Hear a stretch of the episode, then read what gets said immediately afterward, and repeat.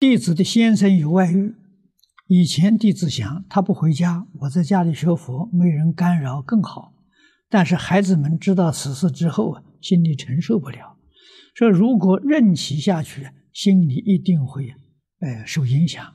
请问是否劝先生回头，或顺其自然？啊，若为自在学佛，任其下去，这种做法是否太自私？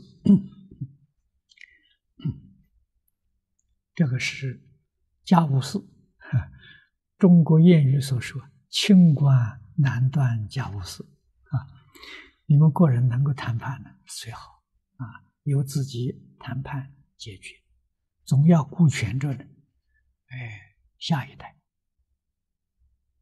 啊，能够啊，对下一代没有负面的影响啊，那你们的父母的责任就尽到了。